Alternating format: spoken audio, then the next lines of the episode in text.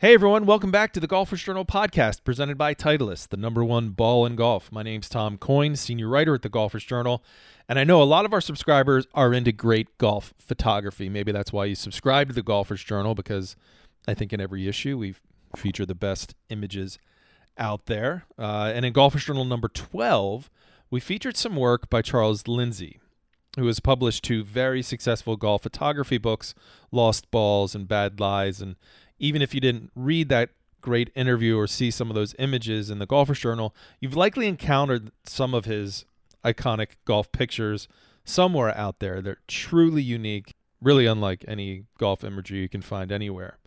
And that's maybe because Charles himself is perhaps unlike any photographer out there. I think even to call him a photographer probably describes less than 10% of his extraordinary professional and intellectual life. I was really fortunate to speak with Charles recently and get to pick his brain about some of his interests, time, space, imagery, and yes, golf, absolutely golf. And to learn what it means to live one's life with the best job title I've ever heard artist adventurer. So before we jump in with Charles and learn more about that, I just wanted to remind you of a few of our own Golfers Journal adventures. They're coming up soon. Our Ballyhack, our two man event, uh, two man broken tee event. It sold out quickly uh, down in Roanoke, Virginia. And I know it's in Roanoke because I'm going. Uh, it sold out quickly. We were able to add some more teams. So the field's been expanded. So quickly jump in there, get your group in, take on myself and Casey Bannon, who I think are the chalk favorite right now, at least in my mind little bit of a dream team.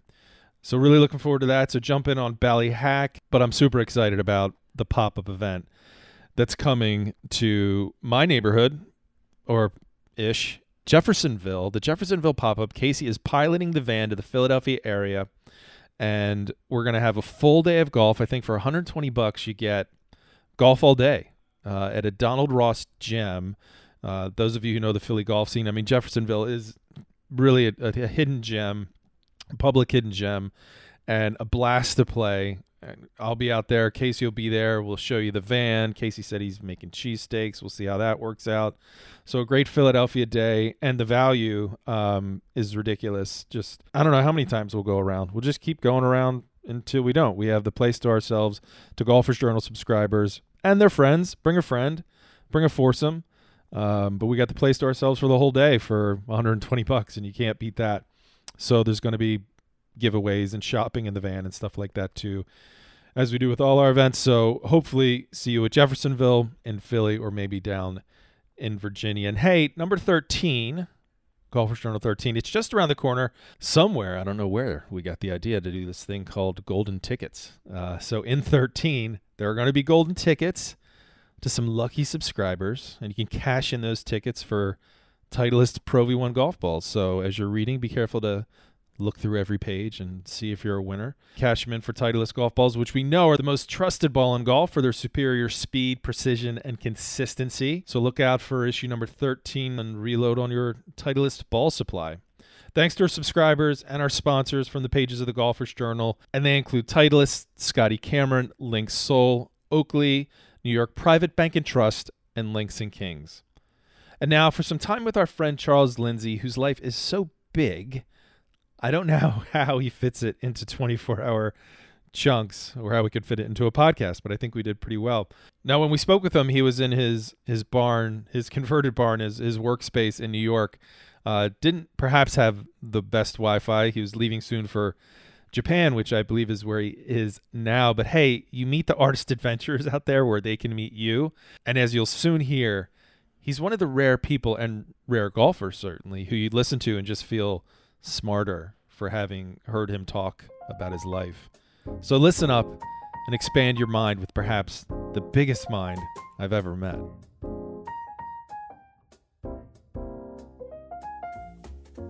Everyone. Speaking with Charles Lindsay. Thanks so much for joining us. You know, when we have guests on the podcast, I can usually introduce them in terms of um, their vocation or what they do or how they're related to golf in, in, in a sentence. Uh, it's a little more complicated uh, with you and your work. Uh, you know, I've I've been reading up on on on your work, and and it seems to be there's there's a small part of it that's golf, uh, a very successful part of it, but you do so much more. I don't know how you sort of fit so many interests and endeavors into one day, into one life, even. Um, but this description I come across of you as an artist adventurer. Uh, how does one become an artist adventurer? Well, it's it's yes, all good questions. I think I'm a probably a disaster for marketing firm, but um, or a challenge. And you know, when you look at my website or my, you know, it's easy for people to think that it just sort of happened overnight, but in fact, it's kind of 30 years of following my nose into all kinds of different places. With with the the the, the real foundation is a is a deep interest in being in nature and outdoors, and so I've explored that from you know from the vantage point of fly fishing, which I've been doing since I was a kid, and same with golf, and um, and then you know now I've, I've branched off and been doing you know I did three projects at NASA Ames, which are more about you know perception, but you know all this stuff. What is perception? It's not just that we all perceive, hopefully every day, but you know I think golf is one way to access it, and I think of I think of accessing you know accessing is interesting language. How do we access understanding ourselves both as you know the Homo sapiens we are and the individuals we are and um, I mean, the adventure. I started off as a. I I got a degree in exploration geology in Canada. I was born in San Francisco, but up outside of Toronto from when I was 10 on, and um, my first jobs were at golf courses. And um, I mean, I was an okay young golfer. I wasn't going to be a pro, but I, I was. I, I loved the game. And then I went out. I got a degree in exploration geology. I thought, what what profession would take me to the ends of the world, um, preferably places that had really good fishing and pay me to do it, which that did. And my early photography, so we're talking, you know, 20, 21, 22, 23, when I was in stationed in the Arctic or Alaska, early photographs of wildlife um, sort of led very quickly to um, to using photography as the tool instead of the rock hammer, if you will. Right out of the gates after university, I went to Indonesia and, and began what what became living with a a truly intact Stone Age tribe every winter for eight years. That was my first book called Mentawai Shaman. Mentawai was the name and is the name of the tribe. And what I was really interested in is learning how people lived, you know, one on one with nature, you know, stage one, animists. And, you know, that was in the 80s. And I knew that, you know, kind of nature was going fast and people that lived that way uh, were going fast, those cultures. And so I really jumped on that. And I really am a sort of that sort of old school adventure is a big part of me.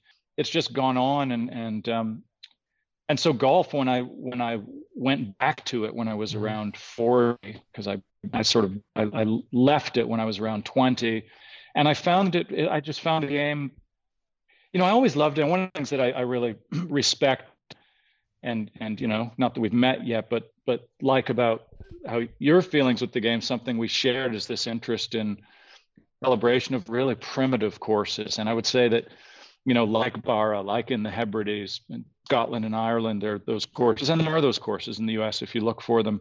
But that's my favorite kind of golf. I like being where it's raw. I like being where it's windy. I like being where you lose golf balls connection is is you know, being a human in in nature in some form. So I'm still exploring. I mean, it's you know, it goes on. That's fascinating. So you weren't photojournalism was something you came to through different avenues. You you that wasn't what you set out necessarily to do, even though you've become very, a very successful one, but you've also become very successful in different artistic mediums as well. Well, uh, the photography, I mean, as a kid, my parents were, I mean, my dad and friends were, they were business people. I didn't grow up with, you know, the model of, of we didn't know artists or, or really creative people. It wasn't the circle my sort of parents were in. And, you know, as I said, I went to geology. I mean, I was very, I was strong in science and math. And so the, the camera, I mean, my dad gave me my first Nikon when I went up to the Arctic the first season and so I took to photography. I, I mean, I am an autodidact. I taught myself.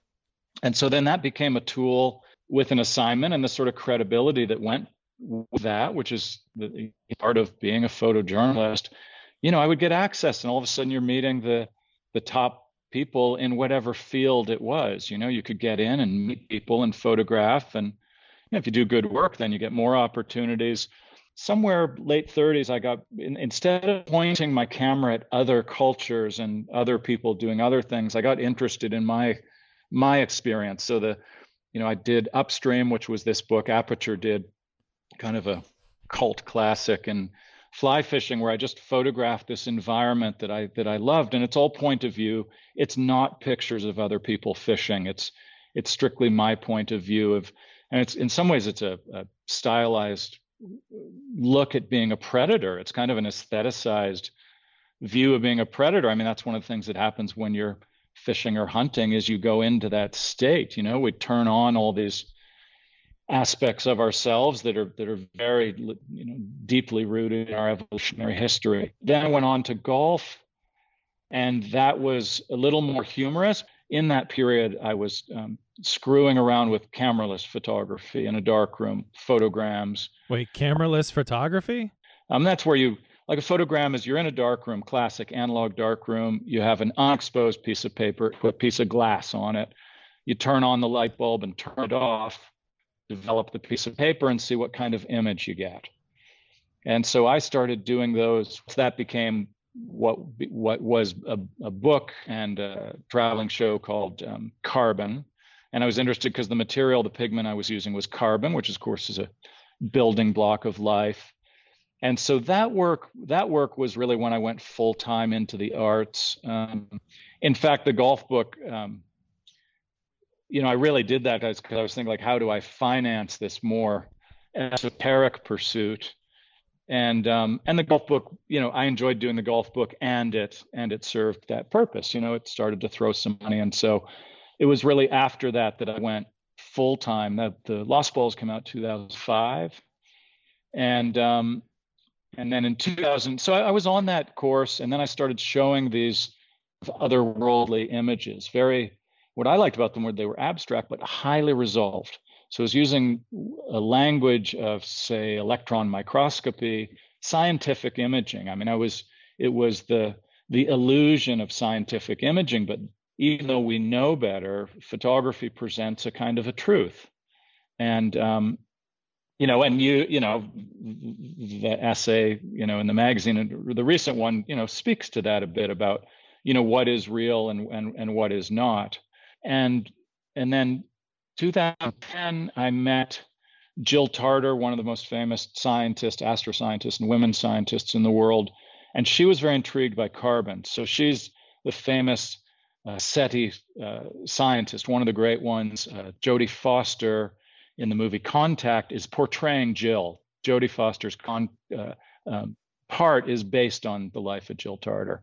Yeah, how does SETI come into this? I was reading about, you know, your your involvement with and I'm like so Jill invited me to the award ceremony called Wings West where women explorers are awarded and she came off the podium and I was a fan and happened to be there and went to see her speak and she came off the podium and I, I walked up and gave her a copy of Carbon. It was actually before the book came out. It was a, a catalog from a show. And I said, I'm Mrs. Tarter. I'm a I'm a huge fan. Thanks for doing what you're doing. And and I gave her the book and walked away. And I was barely back to sort of my table in that room. And all of a sudden she goes, wait a minute, what are these pictures? We got to talk. Come on, let's go in the foyer so we don't interrupt sort of the next awardee. And we went out and we were, sort of became best friends in like four minutes. And um, so she said, So what can I do for you? This is amazing. And I said, You can't do anything. You're already doing it. You're a role model. And she said, Come on, you can do better. And I said, I'd love to visit the observatory. So we're in New York. This is in May of 2010. The observatory is far northern California, uh, on the on the border of Lassen National Park. And um, she said, "I'm I'm going to be at the observatory in a month. Why don't you come out?" I said, "I'll be there." And so I went out. I would go up there every year and pick about 20 uh, students, uh, first year university students, to to one to go into Lassen National Park, but to be at the observatory and and learn about you know the search for transmissions from ET. The SETI doesn't transmit, they receive, or they look to receive. And so we started speaking, and I said, you know, she told me about the Institute, 100 of the world's top astroscientists studying the whole breadth of astronomy, not just, I mean, SETI research is part of it, but then you have planetary astronomy and advanced computing and all kinds of things. And so I said to her, you know, do you have a re- artist in residence program? She said, no, people have talked about, nobody's really run with it. And she said, why don't we go back to the Bay Area, meet the CEO of the Institute and talk to him? You know, after a number of things, they they invited me to be the first artist at the SETI Institute. So SETI Institute, very close to NASA Ames, and they're in Mountain View. Uh, and I got through SETI in a position there. I got access to NASA Ames, and so you know that period from 2010, it really it really cut me loose into this this space, if you will, that I'm working in now with the you know I'm working with robotics and and and I'm making water sculptures, but from salvaged aerospace and biotech equipment. And I mean, I even look over my own shoulder at what's happened. It's breathtaking. It's not predictable. Um, you know, but I'm the kind of guy like a door opens, somebody says, let's go fishing in northern British Columbia. I'm the guy that says, go, let's go. So when just so people know that when we say SETI, we're talking it's the search for extraterrestrial intelligence. Is that absolutely? And and WHAM is the is the SETI Institute, so it's the Search for Extraterrestrial Intelligence Institute. There are other entities, but the SETI Institute was the first. So, you know, but anyway, you take it where you want. But I, I don't I don't think all of this is that far from a certain kind of yeah. how does this? How does golf fit into this? I mean, in terms of your your interests, your your passion. So, I mean, to do a book, to do two books of really interesting, you know, golf photography like no one else has done before. How do you go from one to the other so sort of naturally? I mean, it, does. How does that all fit together? Well, so couple things with that. One is um, there's a there's a way of thinking that I brought to the golf books that I actually the the upstream the book of fly fishing had come previous to that. And one of the things I did in the fly fishing work, and, and I mean, and this really relates to an explorer's mentality. I mean, it's this idea of seeing things that haven't been seen before and then bringing it, you know, sharing that basically, whatever that is. One of the things I did in upstream was again, I looked at what what was the photography that had been done around the topic of fly fishing in particular, let's say fishing. And, you know, it was mainly photos of dudes groping fish, right? And you know, sometimes people have pictures of people fishing in beautiful waters, but it's always like pictures of people. I don't know. It, it was that. Yeah. And if you're a fly fisherman, you would know that when you go to your favorite river or spot, the last thing you want to see is somebody standing in the water where you want to fish. And yet, most of the books, in a sense, portray that. So the other thing I was looking at in fly fishing was, you know, one of the things that happens with with fishing in general is you get knots, and I don't mean the nice knots we tie intentionally. I mean the knots when we get screwed up, when you know all of a sudden, you know, the the bite's on, and and all of a sudden you got a mess of line at your feet, or it's hooked up in the trees or something. And this happens to all fishermen, and there were no photographs of it. And I was like, well, that's bullshit. So the book I did is it's more elegant, but there are pictures in there. You know, I would get hooked in the bushes and instead of going, you know, oh shit, and not photographing it. And I have some ideas why why Westerners in particular don't do that. I mean, but you know, I I was looking, I was trying to look very closely at what was happening. You know, it's hard to take a photo of, of, of slipping on our ass on a muddy bank, but that would be a good one too. Right. And so I always saw a lot of, you know, there's some irony and humor. So so that book came out and that book went really well. So then when I got into golf, again, I was just looking at, you know, what hadn't been seen, but what but what was part of my experience. And you know, I I would hit these big pushes and hooks, and I'm in the, you know, one I love wildlife, but two I'm ending up in the woods a lot, and and I'm not the only one. I mean, even the greatest in the world are banging the ball into the woods and into the water sure. and stuff. So, you know, there was something there was something in there the the the humor, sort of being incredulous, if you will, and I really wanted to develop that. So then I started to research um, what I, I, started in the States, I started in Florida, and I started to research where are golfers running into wildlife? Where do they run into rattlesnakes, moose, potentially wolves, potentially bears, beehives. You know, where do where do humans get stung basically through this endeavor, this sort of, you know, this stylized, you know, many evolutionary generations away from sort of spear hunting, you know, if you will, if if you can draw a line from spear hunting to golf, if if if we could say such a thing. I I guess we could, yeah. well, bear with me, but um, this is my job. No, I I love it. I want to talk more about that too. You know, and I and I and I really so I found these places. I started with the wildlife. The idea grew a bit more. And then one of the things that that's really expressed more in bad lies than in lost balls is I got really interested in the language on golf balls. So I was interested, you know, it was like found poetry. And I've I found some myself. I'm an inveterate golf ball hunter. And then I bought some on eBay. You know, I'd go hunting on eBay and and sometimes thrift stores, but but you know, I started finding golf balls with these like goofy messages, you know, which which circle back to the of, you know, the humor in golf. I mean, you know, who all wants to play with somebody that doesn't have a right. sense of humor and and golf has its own language, its vocabulary, and and then all this other stuff. Um, and so there's two parts. The one is, you know, the foundations was, you know, golfers meeting wildlife, this game played in nature, and then the other was the language around the game. And and for me, that you know, those were like my those were my hooks. That was the foundation, and and out I went. And and and then the explorer part is sort of if you don't look, you don't find a damn thing. When you start looking, you find something, it leads somebody else. Somebody says you got to call so and so. You go meet somebody. You know, this is very photojournalist. And they say, well, actually, you need to go here and see this. And and that was the fun of it. You know, that was, you know, then people are saying, oh, you got to, you know, people have their favorite right. courses. And the greatest hits courses are easy. I went to a number of them, played them, awesome.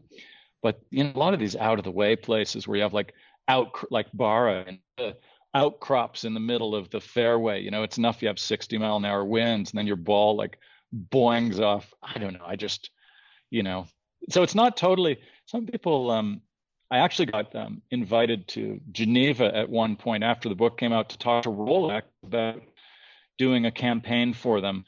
And I remember like the the head of the, I guess it was the marketing team or something was like he said, you know, he was Swiss, but he used what's really English language, and he said, "I think you're just taking the piss out of the game. I don't, I don't, think we can work with you."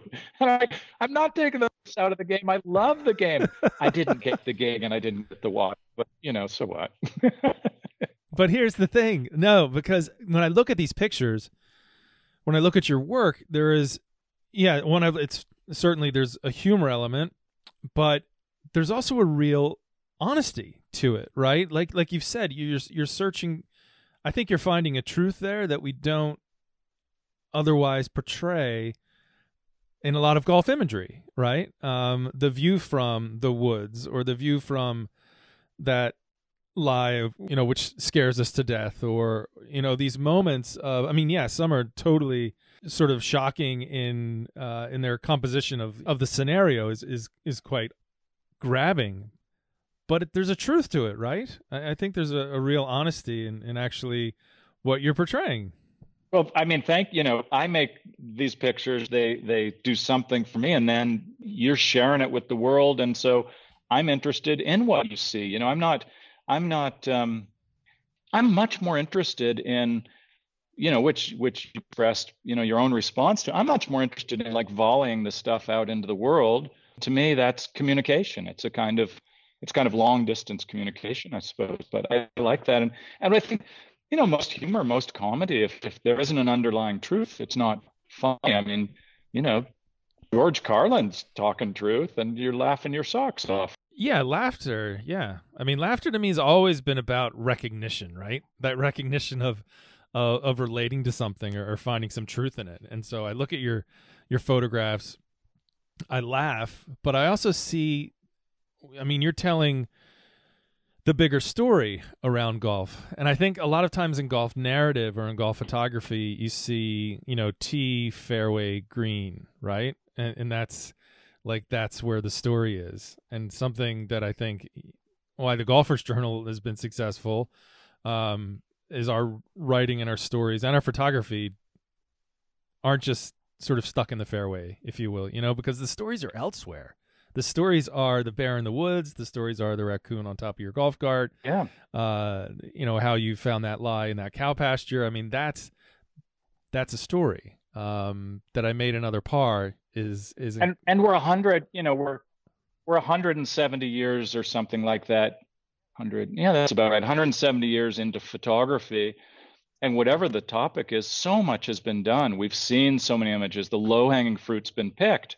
Right. And so, I mean, I love what the magazine's doing. And I, I like, you know, and once you open that door, I think, which is kind of what I explained, like for me going from upstream to lost balls and onward, you know, once you open up that that way of of looking, there's kind of no going back.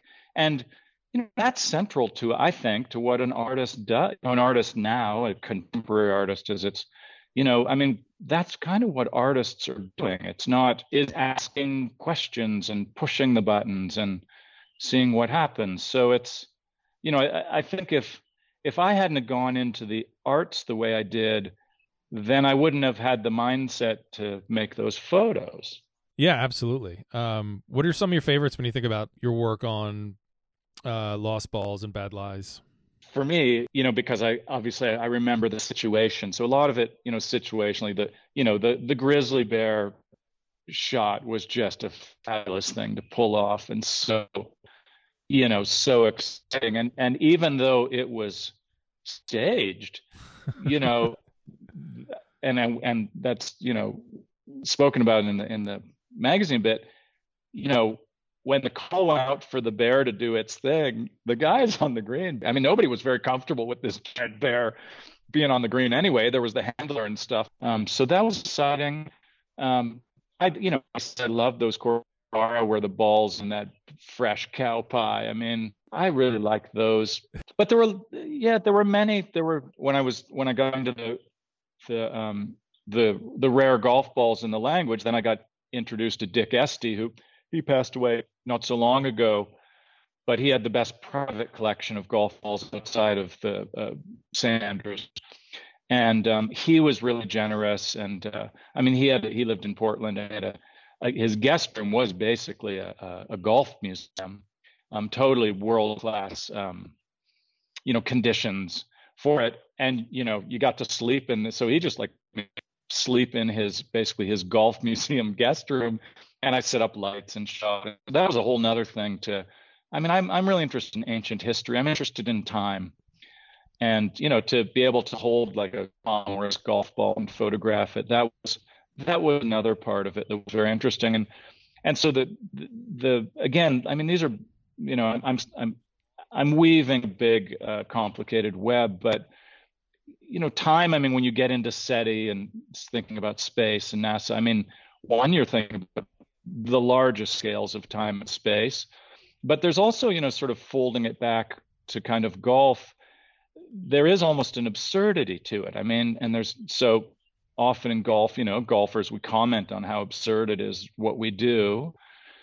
You know, the search for ET is also somewhat absurd, but, you know, as humans, we're driven to do these things. Um, you know, I got one of those golf balls, one of those um, man on the moon golf balls that were issued in the early 70s. I thought that was pretty neat. Wow. You know, memorializing obviously the the, the golf shots on the moon.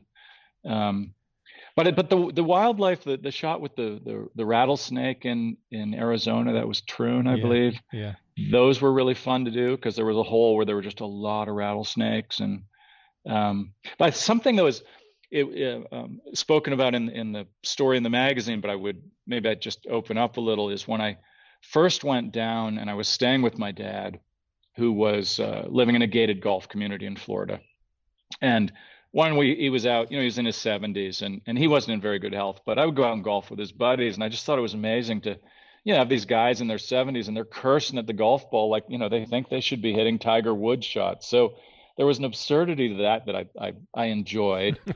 but then that course had a lot of wetlands, and the thing is that when I, I, I would go out in you know I'd put on rubber boots and go out and I was just looking because I like to you know look at nature, but it was literally like 15 feet into the wetlands. It was just solid solid golf balls. So the geologist me is thinking, you know, in some future, there's it's going to be stratigraphy. It's like, you know, instead of the ruins of Pompeii, in some future, you know, some future archaeologist, if humans survive that long, there's going to be like these layers of of of golf balls that have, you know turned into rock. Right. And you know, it just struck me as really funny. I mean, the, you know, there there were no kids collecting and selling golf balls there, so they just accumulated. Yeah, someday fossilized golf balls on the on the wall of yeah some museum yeah. explaining trying to explain our our time. There's a great quote in the story that I just wanted you to elaborate on where it says I was interested in golf as a game in nature. We've evolved from spearing and shooting animals with bows and arrows to a place where it's a game where you don't actually get any get any meat from it depending on how you break it down. How do we get from this is fascinating and I think it's I think you're spot on. Uh, but how do we get from spear hunting to trying to knock pins down? Well, if you imagine early peoples, like not let's not just say Neolithic, for example, but if we imagine sheep herders or shepherds in in the British Isles somewhere, and you know the days are long and you know entertainment slight, and you could imagine them, you know, fashioning a stick and hitting a rock into rabbit holes. I'm not uh, invested in whether it's the truth of where golf came from or not, but I think you know, uh, that shepherd would probably throw rocks at grouse or ptarmigan. And, you know, I lived one summer with, um, spent a few trips one summer with Inuits, and you'd see how kids, the kids in the Arctic are learning how to, you know, hit a bird with a rock and throw a pointed stick at, yeah, I think it's fair to say that evolved out of, out of that process. And you know, the, the meat thing is, you know, tournament player making a big paycheck or being sponsored is, you know, in a sense, that's the meat, you know, that is the meat. I love that idea because it just, yeah, no, it just points to golf in our DNA, right? I mean, any target endeavor, right? You know, however far we go back and um, sure. to you know slinging a rock, uh, throw frisbee like you go boomerang, right? You know, boomerang, right? Like a boomerang's ten thousands years old out of from Aborigines. Uh, you know, you go to frisbee. You know, There's, yeah. yeah. I mean, I, I I don't think that's such a um, I don't think that's such a hard extension. I, I agree that you know it's in our DNA to want to hit the target, and that there's something evolutionary and yeah. and, yeah. and, and about our survival in it, which uh, that helps explain a little bit about golf and competitive nature on a golf course. Right, you add that. I mean, if it. you think of it as like pro golf, of course, you go, yeah. It's, so where does that come from? I mean, that's where it comes from. It's, I mean, I think it's, it's, you know, word competition comes from the need to survive in early humans. Yeah. And um, so let me, um, there's a story I'd like, there's a story I'd like to tell you. It's, it might have appeared in in print once, but I'll tell you with voice, if I may. It's a, it's a, it's a, Please. a little bit of a step away. Okay, so so when I had the first idea for the golf book, um, just come off doing a commission, an environmental commission um, in Dutchess County in New York. And uh, the woman I'd worked with, who was the uh, the designer on that book project, um, said, "So, you know, what are you going to do next? You know, we're both freelancers." And I said, "Well, I just had this idea for a golf book." And she looked at me, like turned up nose, and just went, "I hate golf." and she's like, "I can't believe you're going to do that." And I'm like, "Wait a minute, wait a minute, just listen to my idea." So I said, you know, this is my idea. It's called Lost Balls, and I'm thinking I'll maybe approach a, a writer to. I often did that with magazine stories. I would approach writers that I admired to see if they'd work with me on magazine stories where I'd photograph and they'd write essays. I, I did many uh, with all kinds of writers. And I said, you know, maybe like a John Updike or something. And she looked at me. She is a good friend looking at me, so it's a little tongue in cheek, but I mean, ardent environmentalist who grew up, you know, in a golf family near Boston, affluent. And she said, would you like me to introduce you to John Updike? I'm like, what? She said, my dad golfs with him every Tuesday. So I went to, uh, so Jamie told her dad the story. Dad introduced, invited me to golf at um, Myopia Hunt Club, old club in Massachusetts. I don't know if you're. I was about to say, it must be Myopia because that's where Updike played. Right. When I, I was going to ask you, how did you get Updike to be part of that book? So, okay, so here's the, the I mean, it was beautiful kind of story of another great like serendipity. And um, so I went there. Have you been to? Have you ever been there? it's it's very I have. understated. It's like, walking back in yeah. time. Yeah, right. So it's it very is. It's an old. Yeah. So I go in there to the clubhouse and I sit down with Dick, who's Jamie's dad, uh, uh, and and um, Jamie's dad, and then who's Dick, and then John Updike comes in and he, and he says he, he says to me, he was so nice. He goes, "You got good connections getting lunch with me," and he you know was totally laughing about it. and he said he, he said he said, but he goes, but listen. Um, club rules, you know, we can have no papers on the table you can, because you can't do business here. I'm like, okay. And he said, and and by the way, like I know we're going to play it, and that's great, and and um, I'm happy to. But he's he said, you know, I've written everything I have to write about golf. I mean, the you know, Golf Dreams had come out not too long, too much before that, and that was, you know, the compilation Right. of all the golf essays he'd written for the New Yorker. So he said, I I just don't have anything more to write about golf. And I said, so I got it, Mr. Updike. I just can I show you what I'm doing? And he said, call me John, and sure. And he said, and then he said, okay, we're gonna have papers on the table, but not for very long. And um, I said, well, I might not even have to show you the pictures. I said the the the the title for the book that I've imagined is Lost Balls, and, and so I went like that, and and I'm about to s- explain, and he looked at me, and he said, I never wrote that essay. I can't believe it. I never wrote the essay about lost balls. I'm in. So he hadn't even seen a photograph. He's Oh. done the compendium of his any so like again, the most obvious thing. Oh my god. Thing that's right in front of us, right? So that was I mean, I get chills telling that story. I just had chills telling you.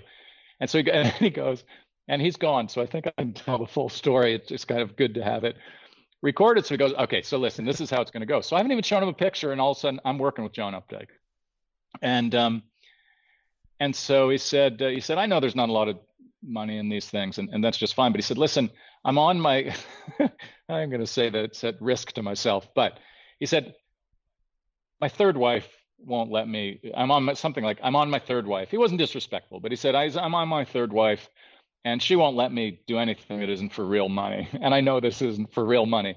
So this is how this is going to go. We're going to do all of our communication through my barber, and I go to the barber like every second Wednesday.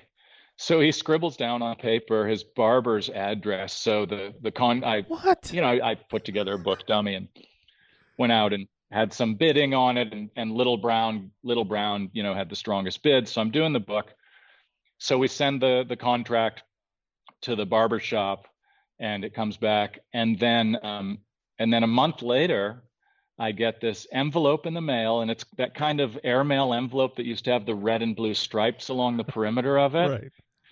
And it's from John Updike, and I open it up, and it's the handwritten essay that was the forward for the book.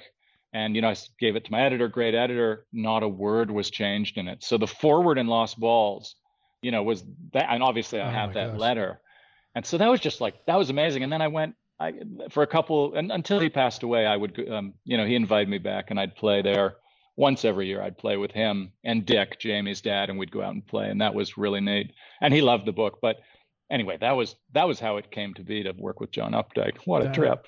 that is fantastic, and what a treasure to have that letter, and and Yeah. of course, and and just to have it go right into the book. Yeah, who's going to edit Updike? But for a handwritten note to go straight into a, a published book, uh, that's oh, that's so cool. but I, but it, but really that that you know just that thing where it it was you know obviously it was you know the explorer had found a little a little niche a little a little territory that hadn't been mined.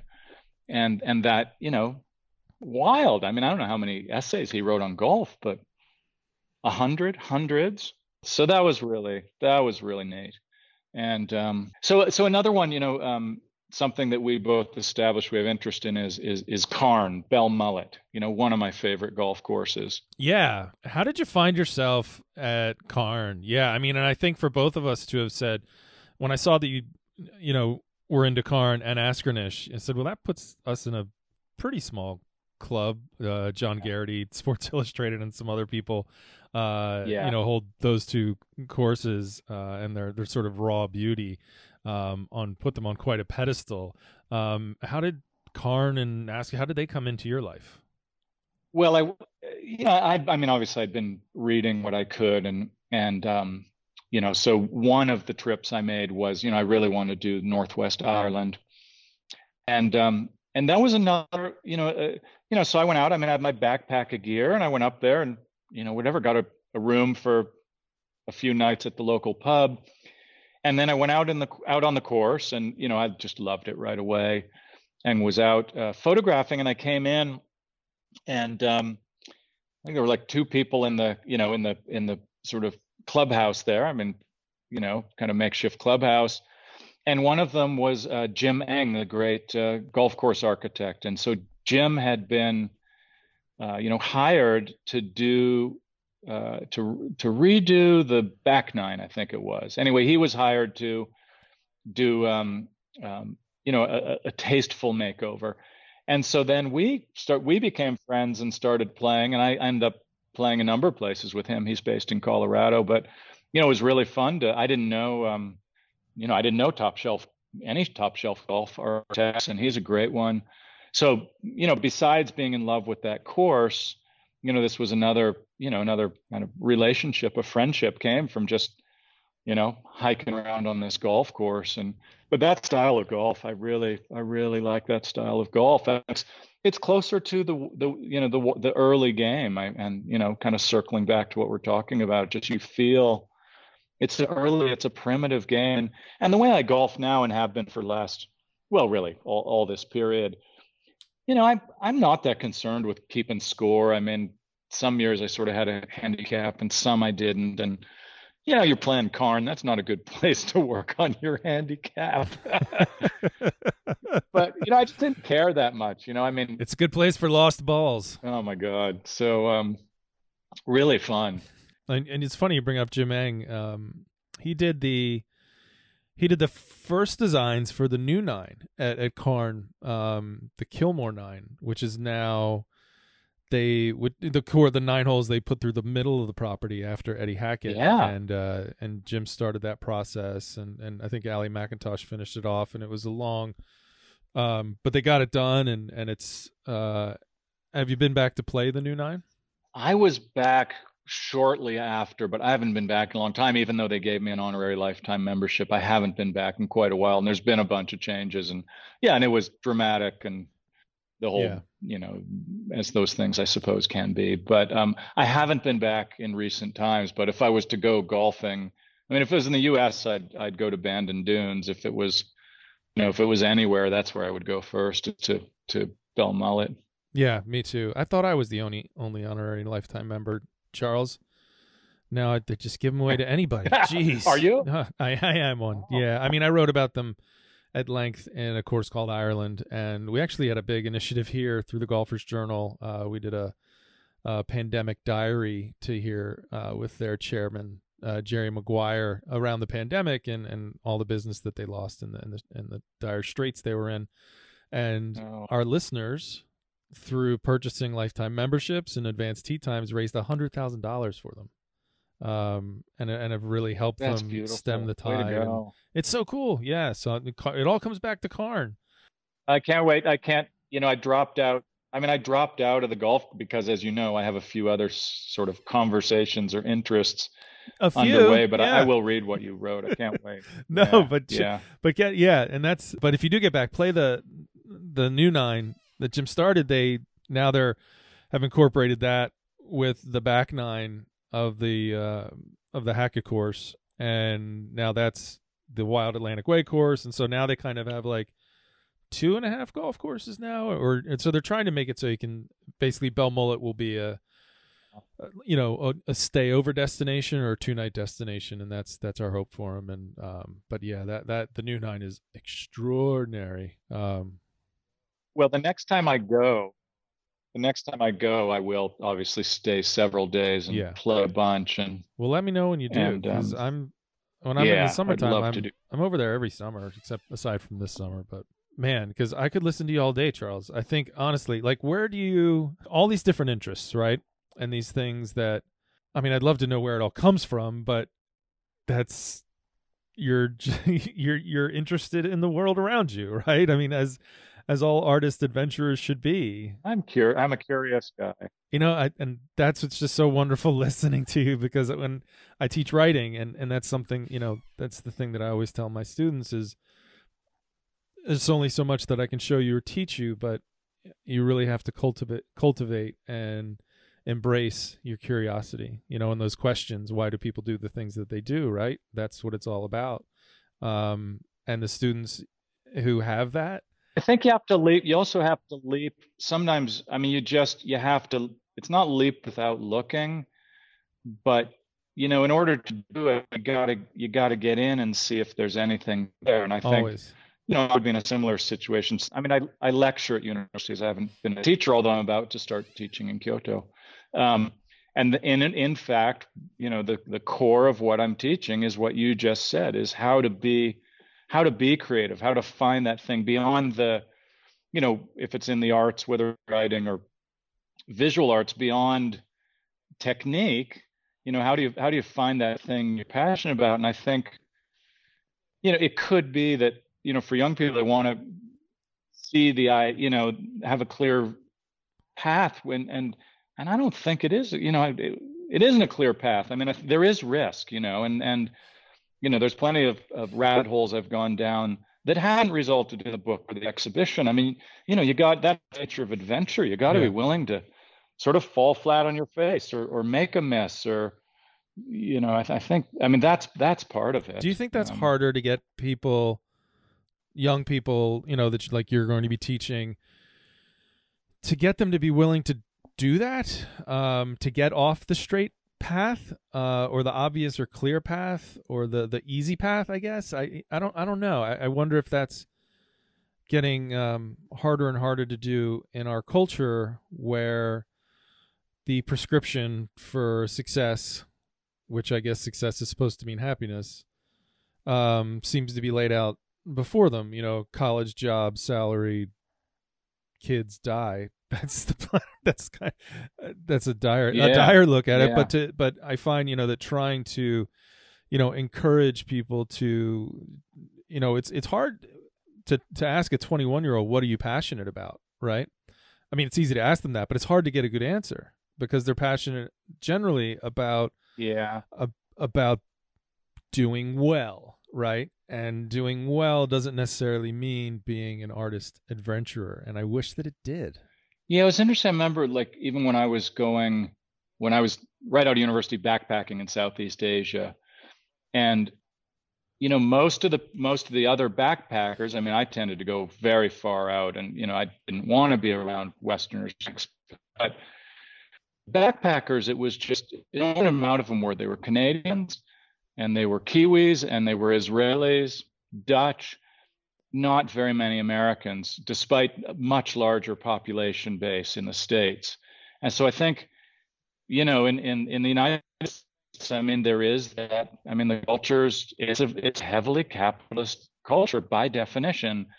And so all those things you're saying, like what is success to get out? And I mean, I remember reading like some sort of statistic thing at one point where there'd been a, survey kind of like that let's just say that for argument's sake that generic 21 year old and and the thing most people wanted was to make a lot of money and that's that's just not you know i mean money's good but that that was never my priority. I wanted to do everything else and if i made a little money while i was doing everything else well that was it was necessary to a point and it was good.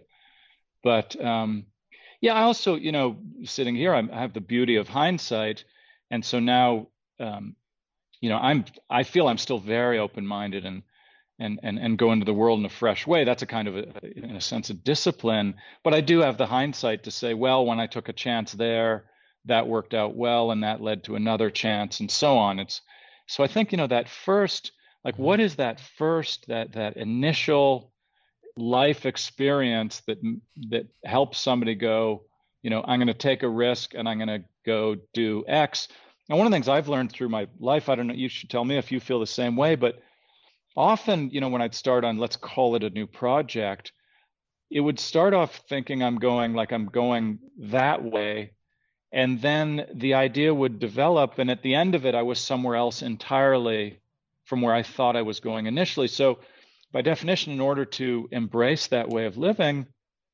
you got to be willing. It, it's about going to the unknown, and the unknown could be a, a rainforest full of snakes, but the, the unknown could be trying to write your first novel. I mean, they're both unknowns, mm-hmm. and so you got to be willing to you got to be willing to go into the unknown. I, I, mean, I think fundamentally, and by the way, this um, you know, I don't know that I told a story or whatever, but in Kyoto, the Kyoto University Arts is I'm, I'm start about to work with them this fall, and what they really want me to do is to help their, you know, this is university level, their students to become excellent artists in far as far as like um, in, in, becoming real individuals. And then you think what's happening in Japanese culture, where there's, you know, famously much more sort of pressure to toe the line um, than even in the United States. Right. And they and they have you know very high technical schools. The students in general are very adept. The the facilities are are the best art school facilities I've ever had. I mean, they have fabrication labs of all kinds, and basically the students there. Um, I have an exhibition coming up fall 2022 at one of the great Zen temples in Kyoto, a temple that was established in the 13th century, Kenninji. And so I'm actually I'm going to be doing a, a, a, a installation in the temple grounds. We're talking like the the raked gardens are fair game, and and so you know I'm developing the idea. But basically, I'm going to work two years at the university using their facilities to build my show, and I'm bringing the students along for that two years, going from inception or slightly post inception, I already have a good idea, through model making, maquette making, developing the idea, of final fabricating, installing the show, marketing the show. The university even wants me to try and create some sort of um, merchandising. That might be something that's made through advanced 3D printing, something like that. But so so this question wow. you just asked me is in fact the what I'm you know that's the challenge I'm being tasked with at the university, and it's yeah, it's it's that's I mean that's a big question, a big challenge. How do you do that? How do you do how do it you is. do it? What are yeah. your what are your exercises? like what do you do to try and kind of crack your students open? I do a few things. You know, I try to make them um I try to make them a little bit uncomfortable in a in a creative way at least. Um mm. asking them to well, I, I try to encourage them to fail is is one thing and that makes them uncomfortable in terms of failing at their at their writing or something and not being afraid to get lost right and and again this idea of, of, of wandering into the unknown um to try and beat out of them i don't beat anything out of my students to be clear um but to try to get to get out of them this idea that they're here to get a grade you know um I think that, especially in the American mindset, is an important thing in a, in a creative writing classroom to say, okay, you you uh, you're going to be graded on your effort, your interest, your passion, um, and your commitment to what we're doing. I'm not going to be grading your talent. So, uh, and that I think frees them up to take some chances. And and if I can at least get students to take chances, um, sometimes by the end of the semester, they they can be feeling a lot differently uh, about writing or just about the creative life, you know, in general. And then what I also do is I tell them you all have to study abroad because I think that's what for that's me, I, what for me that cracks the shell for the American undergraduate better than anything else is to go see the rest of the world at that time in your life. That's how your eyes, my eyes were opened and, and like, you know, that like, again, Great. like you said, that willingness to wander into the unknown.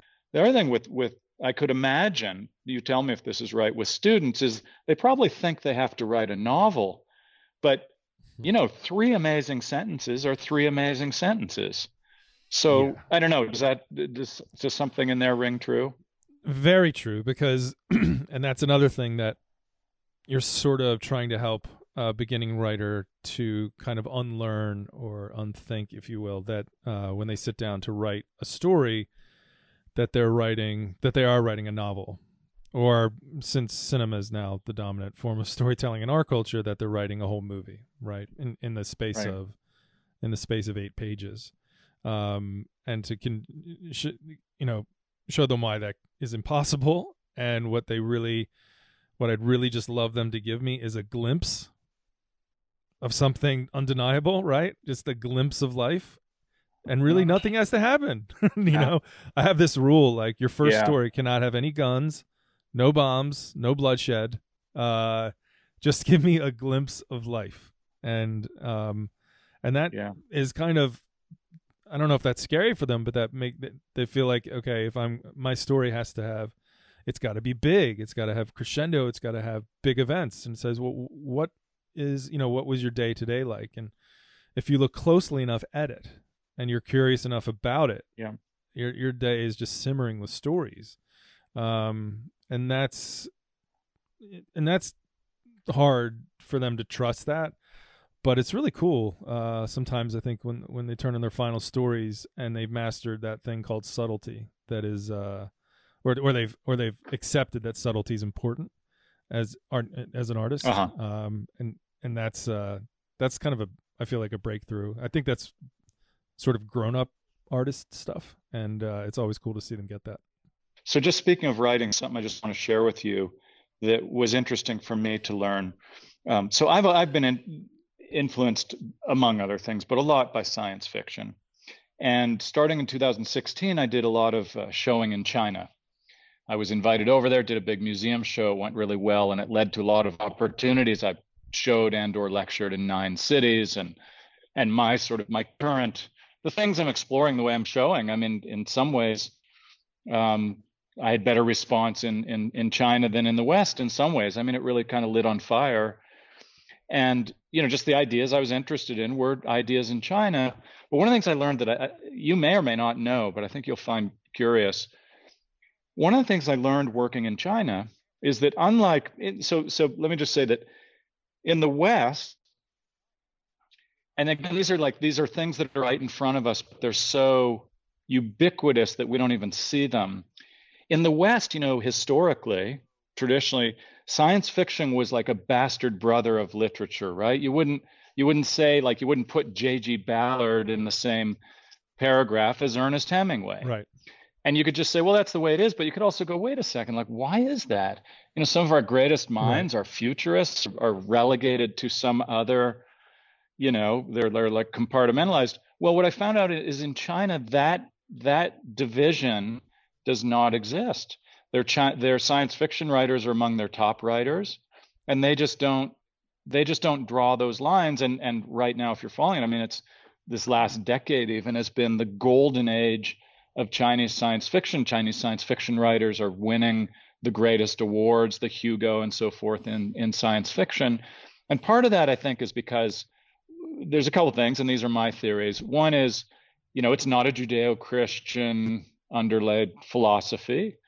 And, um, you know, you could, I mean, that one can be broken down. You know, we don't Right. even need to go there, although Judeo Christian philosophy does circle back into golf. We can, we could go back to that but um, but it was also a frontier. I mean, this last period with this incredible growth in China, It does. you know, there it was just it was more of a frontier situation, and I and you know I also found, frankly, personally, that you know I just do better in in front. I like a frontier situation better, and so I would say China was that, and and still is that, and um, and then you know where I'm working in Japan, it's very much you know my the work that I'm doing now is it's very much like science fiction. And and there's very little of that in contemporary art in the west. There there's some. I mean i it's it's limited enough. I know the players. Um but anyway that was just a, that was an interesting thing to and I, I just wanted to share that with you is that it is. right isn't that a curious thing It is, and um, yeah, the, in in our, especially being in academia, um, more there's more and more respect for, you know, science fiction writers, but but they still would be considered genre fiction, right? Um, right where there's capital L literary fiction, which is what we're supposed to teach, Right. and uh, if we wander off into the genres, that's its own sort of special class. It's usually the class all the students want to take, but um, nonetheless, uh, can we, Charles, since you just hinted at tying Judeo-Christian traditions back to golf, I think that's a good way to finish our conversation. If you can walk me down that path, I would love it. well, what comes to mind with Judeo-Christian, you know, guilt. I mean, guilt would come up right away. I mean, yeah, wow. I think it's, and this isn't Judeo, but it, but you never, you know, it's and it's this is a cliche, but you never master it, do you? It's just like the game's over and fuck, you could have had a hole in one. It's just like done. You got to go play the game again tomorrow or or next week. Um, you do, you do. I was talking. Um, who was I speaking with this about? This psycho, like, these sort of psychological phenomenon of that golf sort of mimics some laboratory experiments where if you give the lab rat every time it hits the button, if it gets a treat, um, you know, you condition it to know it's going to get the treat. But if you hold the treat back every once in a while, it'll hit it'll hit hit the button forever. And I think golf is is sort of like that, right? If we got if we caught the rabbit, if we were the greyhound who caught the rabbit, we'd never run again. Um, yeah. but that it gives us sort of just enough to believe that maybe tomorrow and that's yeah.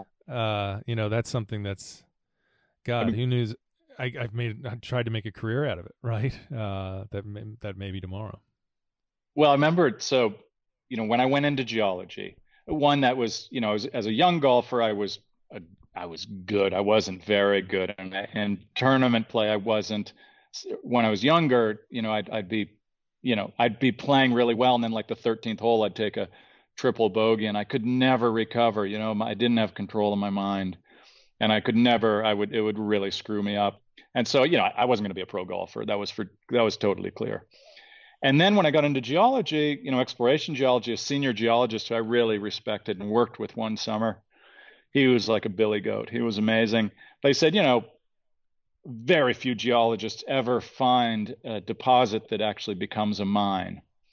And then I got into photography, and photography, because you can edit, you only see my best shots. You don't see my mistakes.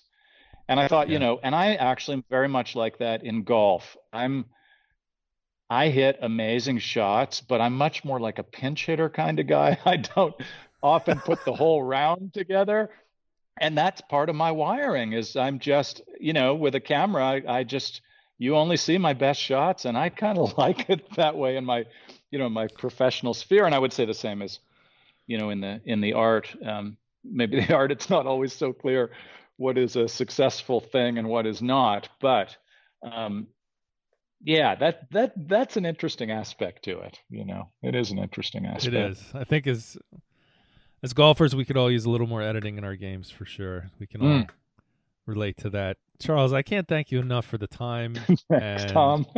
for sharing. And just as we wandered around through so many different ideas, I, that's exactly how I hope this would go. Because, again, in in in exploring your work and your interests, the the breadth of it is extraordinary, and it's just an honor um, to speak with someone like yourself, and uh, I, I, can't wait to see what you're up to next. Well, thanks, Tom. I mean, you're going to see some things because I actually sent you a box of a few books this morning, and I, awesome. you know, I love the game, and I was just to to return to it with like this, you know, the story and and this podcast. It's you know, I, I'm I'm really grateful for it. I'm I I really like it, and it's you know, even though the books came out 15 years ago, I mean, they continue to get good play. But I just it's it's it's they really do. a pleasure to to return to it, and also just honestly to to see it being received well. That I'm hopefully making you know helping people laugh and and also but also you know to to some of what we're speaking about here is also maybe just look a little bit you know look a little bit deeper about what's going on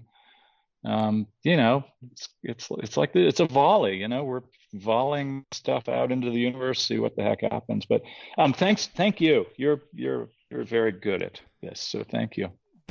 thank you, Charles. I can't wait. Till we're going to tee I would love to play Carn. Yeah, I we're would. I'm, I'm uh, there's a bunch of changes underway. It's not, and we're not going this summer. That's pretty clear. But um, but I would very sincerely right. love to go, and I would love to go and play. You know, I'd love to go golfing with you over there, and and uh, so let's let's you know put that on the sort of two year burner. You're on you're on. Well, good luck with the move. Good luck with with everything you've got going on. And we, anytime you're welcome back on the Golfers Journal podcast, Charles. Take care, Tom.